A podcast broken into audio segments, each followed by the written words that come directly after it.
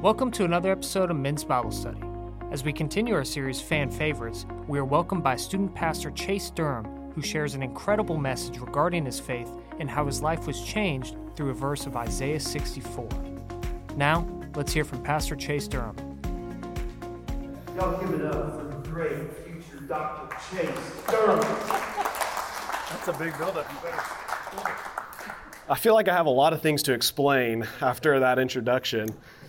I'm starting year three of my PhD. That's why he said future, because I am not yet a doctor, and hopefully I will be one day. I just want to move this. I don't really like doing these guys. There we go. Okay, there we go. Um, so, starting year three, actually, really excited. I'm doing a PhD in leadership. Um, and this summer, um, I'm going to get the opportunity to travel to Oxford because we're studying global and international leadership. And so it's going to be really fun. So I still have another one to three years until I officially become a doctor, but I'll get there one day. And then, yeah, I don't normally join you guys because there are few reasons uh, for me to miss a workout, but teaching God's Word is one of the reasons that I will gladly shorten a workout um, to come be with you guys. So I got my workout in this morning and got up here. Mike, I apologize if I smelled. I was sitting next to Mike, um, but hope you can understand. Anyways, um, I was sharing with Cliff earlier the word I wanted to bring you guys this morning. Um, I, I don't say this kind of lightheartedly. It's truly a word that changed my life. Um, so, I did not grow up in the church. I was saved at age 17, and so I was a junior in high school. You know, I had built my life on this understanding that if I was a good kid, then I'd go to heaven. And then all of a sudden, I'm at a youth group. I was invited by a friend, and here um, Isaiah 64 that says, Your good deeds are like filthy rags, and you need to believe in Jesus. And that verse contradicted everything I believed about salvation because, well, I thought I just had to be a good kid. Turns out, my good works are like filthy rags, and I needed Jesus. And so I was saved at age 17, um, and I really I kind of knew of, you know, the David and Goliath stories. I knew of um, Noah. I, you know, I, I knew of them, but honestly, I didn't know they were even from the Bible. Like, that was how biblically illiterate I was at age 17, just because I didn't grow up in a children's program. I didn't grow up going to VBS. And so I was saved and had this passion to learn God's word. And so I started serving in children's ministry. And when I was serving in children's ministry, I had to teach children God's word. And so here I was handed the David and Goliath, I was handed the Noah and the floods, and I had to study those passages of scripture and learn the Bible for myself for the first time in order to teach these second grade boys um, that I was their leader. So I felt like I was always kind of playing catch up um, when it came to my understanding of the scriptures and spiritual matters. So um, I was pursuing a career in professional baseball, graduate from high school, go off and I play some college baseball. And in the middle there, I start kind of hearing this call to ministry. And the only way I can really describe it is there was a voice in the back of my head saying, Chase, you're going to be a pastor. And remember, I had committed my whole life to playing professional baseball. And so I would argue with that voice and say, no, I'm going to hit a home run in the big leagues, cross home plate, point to the sky, post game conference, tell the world about Jesus. That's what that voice must mean. And so, for, I mean, literally years, I just kept hearing that voice in the back of my head. And so, something in me, because I kept hearing that voice in the back of my head, and I had this passion to teach people the Bible, which I was trying to teach my teammates the Bible, I kept trying to grow in my knowledge and understanding of God's Word just in case that voice in the back of my head was right and I didn't play professional baseball and I did become a pastor. So eventually my baseball career takes me to Dallas Baptist University. And so I'm playing Division 1 baseball at Dallas Baptist University and I decide to major in biblical studies just in case that voice in the back of my head is right. Just in case. But remember, I'm going to play professional baseball. I'm not going to be a pastor. So here I am at Dallas Baptist University doing a major in biblical studies. One of the classes, one of the first classes I take actually, is a spiritual formations class.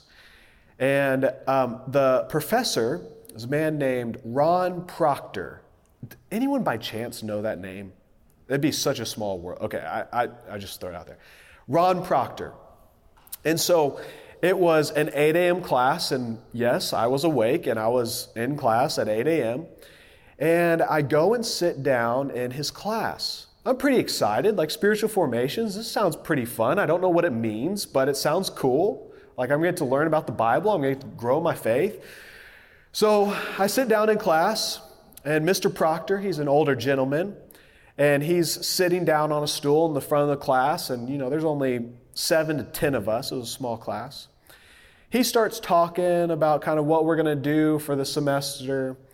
And he goes, But the most important thing I want to teach you is about faith. And I'm like, Yeah, faith. You know, I'm a Christian. I got faith, right? For by grace you've been saved through faith. I'm saved. I've I clearly got faith. And then he goes, Who can define what faith is? And you've got a class of about 10 future ministers, potentially. And we don't know how, we're like, uh, Hebrews, like, and without faith, it's. We're like m- mumbling through some scriptures that we know about faith. He goes, This is a good place to start. he looks around the room and he looks at someone who has a cup on his, on his desk. Gene, what are you drinking this morning? Are you coffee? He looks at the student, he sees a cup of coffee on the desk, and he says, What are you drinking? And the kid goes, Coffee. He goes, Why are you drinking coffee? And the kid goes, Because it's 8 a.m. You know, everyone kind of laughs. he continues to scan the room, and he sees this blue drink on this table. He goes, What are you drinking, Chip? C4. C4, amen. Let's go. C4 is an energy drink. And, okay, again, why are you drinking? Two scoops. Two scoops, come on. If you're real, you'd take them straight to the. Anyways, okay. Um, and so he's going around the classroom and he's asking everybody, What are you drinking? What'd you have for breakfast? Why are you wearing a hat? Why are you wearing a black shirt?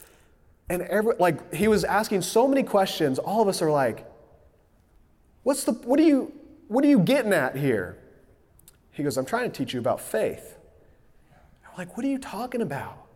And he says this faith is choosing to live as if God's word is true. He goes, Why'd you choose coffee over orange juice? And you're like, Well, I wanted coffee. Why'd you choose C4 over water? I just, I wanted C4. And then he goes, Was that a hard choice to make? I was like, No, we didn't even think about it. Like, we just made the choice.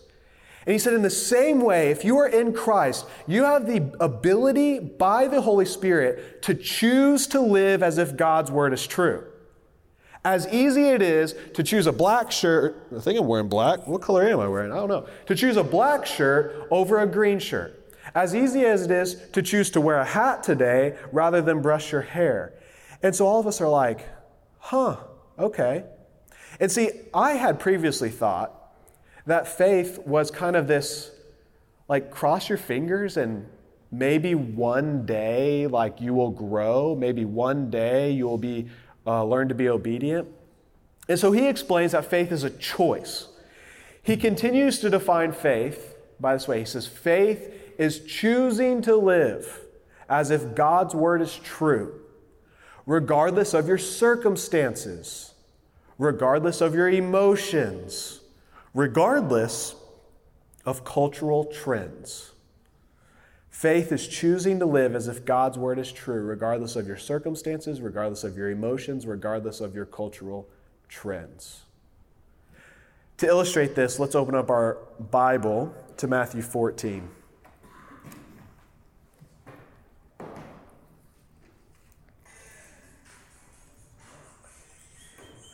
The Audible Bible my walk up song. So, Matthew 14, while you guys are flipping there, let me give a little context. So, Jesus and the disciples, um, right before the passage that we are about to read, feeds the 5,000. So, if you're not familiar with the feeding of the 5,000, Jesus, some of the disciples are going about doing ministry. They go up on the mountain, all these disciples are flooding to hear Jesus teach. And there's 5,000 men, and it's becoming time for a meal. And so the disciples come to Jesus and say, Jesus, we need to send them away because it's dinner time and they need food and we don't have any. And Jesus looks at the disciples and he says, I want you guys to feed them. And they're like, but we only have a couple loaves of bread. We only have a couple fish. How in the world are we going to feed all these people? And then, if you know the story, how it goes on is the Lord blesses it, multiplies the fishes and the loaves of bread. They feed the 5,000. At the end of this miracle, Jesus sends the crowds away, and it's Jesus and the disciples. And Jesus tells his disciples, I want you to go get on a boat and go across the sea, and I will meet up with you. I'm going to retreat farther up the mountain. I'm going to spend some time with my Father. And so everyone's gone at this point. Disciples are on a boat, they're going across the sea, and Jesus is spending time alone with his Father. This sea is notorious for spontaneous thunderstorms and rough waters. And sure enough, a storm overcomes the disciples in the boat on the sea. Jesus, up on the mountain, looks down over the sea, sees his disciples being tossed by the wind and the waves. So Jesus wants to go rescue them. This is where we're going to pick it up. Jesus, uh, Matthew 14, verse 22. Immediately, he made the disciples get into the boat and go before him to the other side, while he dismissed the crowds. And after he had dismissed the crowds, he went up on the mountain by himself to pray. When evening came, he was there alone, but the boat by this time was a long way away from the land, beaten by the waves, for the wind was against them. And in the fourth watch of the night, he came to them walking on the sea, walking on the water. But when the disciples saw him walking on the sea, they were terrified and said, It's a ghost! And they cried out in fear. But immediately Jesus spoke to them, saying, Take heart, it's I, do not be afraid. And Peter answered him, Lord, if it is you, command me to come to you out on the water. And he said, Come. So Peter got out of the boat and he walked on the water and came to Jesus. But when he saw the wind, he was afraid, and beginning to sink, he cried out, Lord, save me! Jesus immediately reached out his hand and took hold of him, saying to him, O you of little, shout that word out for me. Why did you doubt? And when they got into the boat, the wind ceased, and those in the boat worshiped him, saying, Truly, you are the Son of God. Faith is choosing to live as if God's word is true, regardless of your circumstances, regardless of your emotions, regardless of cultural trends. Faith is choosing to live as if God's word is true. What was God, Jesus' God the Son's word to Peter? It was one word. Did you see what it was? Come. Faith is choosing to live as if God's word is true. Jesus looks at Peter, God's word is come. Peter, in obedience to God's word, by faith, comes out of the boat onto the water. And what's, what happens? Does he walk on the water? He does. He had faith in God's word. And here there's two people in all of history that have ever walked on water it's Jesus and Peter. Faith is choosing to live as if God's word is true, regardless of your circumstances. Uh oh. Peter's out of the boat, standing on the water. What's Peter's circumstance? He's walking on water. I'm not supposed to be walking on water. Peter's circumstance is not looking good. So, faith, he's listening to God's word, but then all of a sudden he realizes his circumstance that he's a man on water. And then he says, faith is choosing to live as God's word is true, regardless of your circumstances, regardless of your emotions. But when he saw the wind, he was afraid. So here he is, he's on water, he gets scared. Faith is choosing to live as if God's word is true, regardless of your circumstances, regardless of your emotions, regardless of cultural trends. Now, this passage is silent on this, but I can only imagine, and I think you guys could too, if your friend is walking on water in the middle of a storm, your buddy's back in the boat, what do you think they might be saying to you? Dude, don't do that. Get back in the boat. And so you've got culture saying, get back in the boat. But what was Jesus' word? Come. So here we have Peter who demonstrated faith. He did the impossible. He walked on water, but then he took his eyes off of God's word and he put his eyes on his circumstance. He looked at the wind and the waves and he got scared. His emotions crept in. Then he started listening to his buddies who were telling him to do something different than what Jesus told him to do. And then what happened to Peter?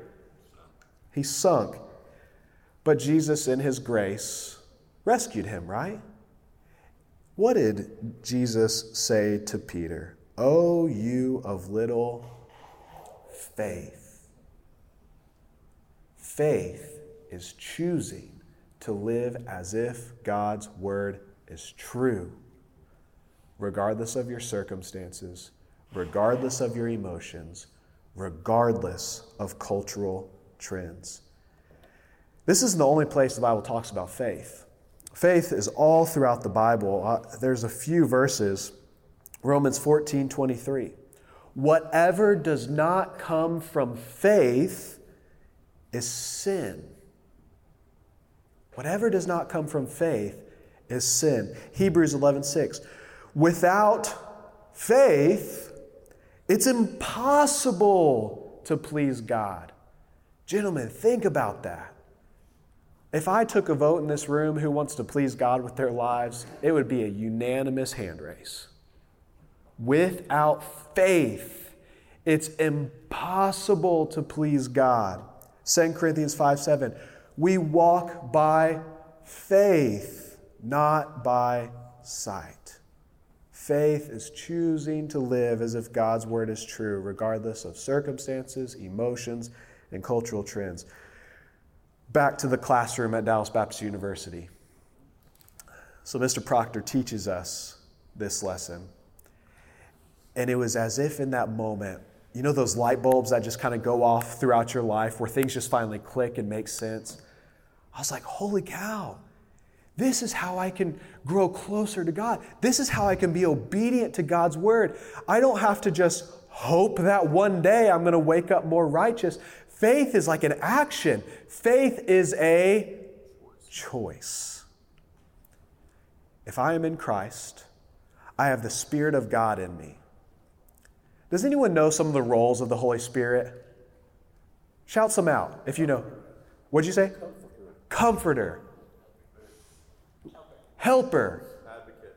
Advocate. Good, you guys are killing it. Teacher. He, he convicts us concerning sin. Okay, so we're in Christ. We have the Holy Spirit within us. He's our helper, He's our comforter, He's our advocate, He's our teacher. He is going to help me choose this over my circumstances, over my emotions, over what the world is telling me is politically correct. Don't send me on that rant. Faith is choosing to live. It's a choice. So, gentlemen, here's what we do we wake up every day and we tell ourselves that faith definition. We remind ourselves by the, by the power of the Spirit, I'm going to choose today to be obedient to God's word, no matter what circumstances may come my way, no matter what emotions I may feel, no matter what the world tells me to do. I am going to choose to follow God's word. So he explains all of that, Mr. Proctor does in that classroom. But then he takes it a step further. He makes it even more personal, even more applicable. He calls it the faith process. So we've got the faith definition, but now the faith process is applying that faith definition to every day of our life. So he says, if you want to choose to live as God's word is true, you need to wake up and you need to tell yourself that faith definition. Then you need to say, if I am going to live as if this passage of Scripture is true, whatever that passage is, then how will I live? I've got a couple examples. I didn't give you these scriptures, sorry. 1 Peter 3 7 says this. You don't have to pull them up unless you just want to. 1 Peter 3 7 says this Likewise, husbands, live with your wives in an understanding way. If I'm going to live as if 1 Peter 3 7 is true, I am going to choose to live with my wife in an understanding way. I'm going to choose to be sensitive to her sensitivities. Let's apply it over here. Colossians 3:21. Fathers, do not provoke your children lest they become discouraged. If I am going to live as if Colossians 3:21 is true, I am not going to unnecessarily provoke my children and cause anger and cause them to be discouraged. James 1 19 through 20. If I am going to live as if James 1 19 through 20 is true, it says this uh, James 1 19 through 20. Know this, my beloved brothers. Let every person be quick to hear, slow to speak, slow to anger, for the anger of man does not produce the righteousness of God. If I am going to choose to live as if James 1 19 through 20 is true, I am today going to be quick to hear, slow to speak, and slow to anger.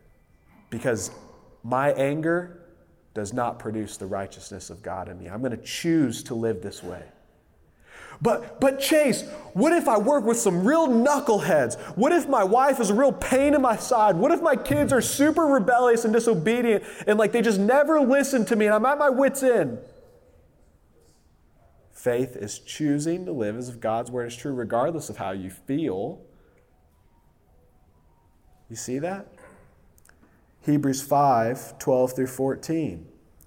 How many of y'all were in Big Church uh, this Sunday? I still call it Big Church. Alan Parr taught. It was a phenomenal message. If you missed it, seriously, YouTube it. It was awesome. He used this scripture Hebrews 5 12 through 14. For though by this time you ought to be teachers, you need someone to teach you again the basic principles of the oracles of God. You need milk, not solid food.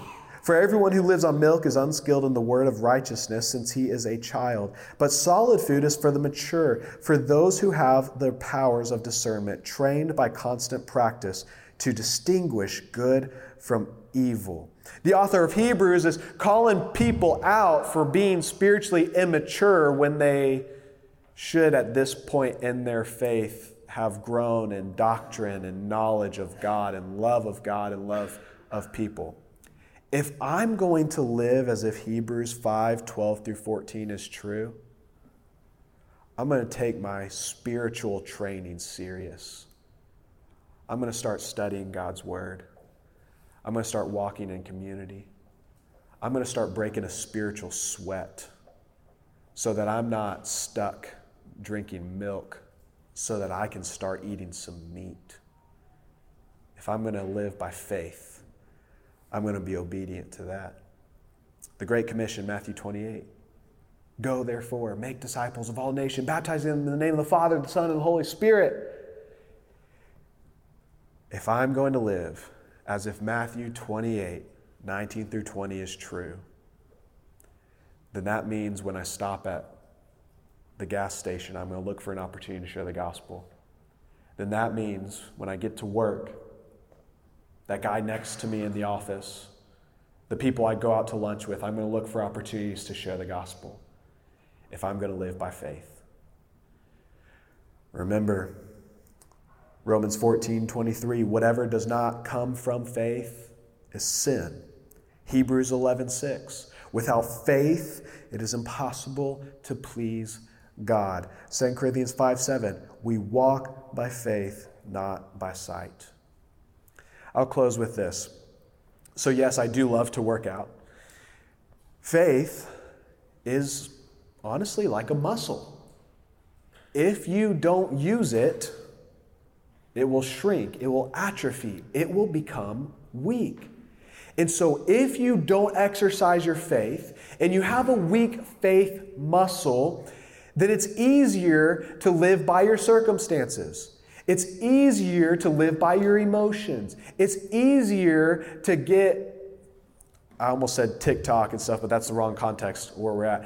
It's easier to listen to the news and live your life by the news. Faith is a muscle that has to be developed, it has to be strengthened. How do we strengthen it? Well, if faith is choosing to live as if God's word is true, then we must treasure this book. How else can we strengthen our faith? If faith is choosing to live as, as, if this book is true, but we don't know what this book teaches, then we can't have faith. And without faith, it's impossible to please God. And if you're sitting there trying to please God in all that you do, but you don't ever read the book and you don't know what the book says, then how can you have faith? And if you don't have faith, Romans 14 23 says, then you're in sin. Gentlemen, it starts here, and it starts us waking up every day and saying, Today, I'm going to choose to live by faith, regardless of my circumstances, regardless of my emotions, regardless of my cultural trends.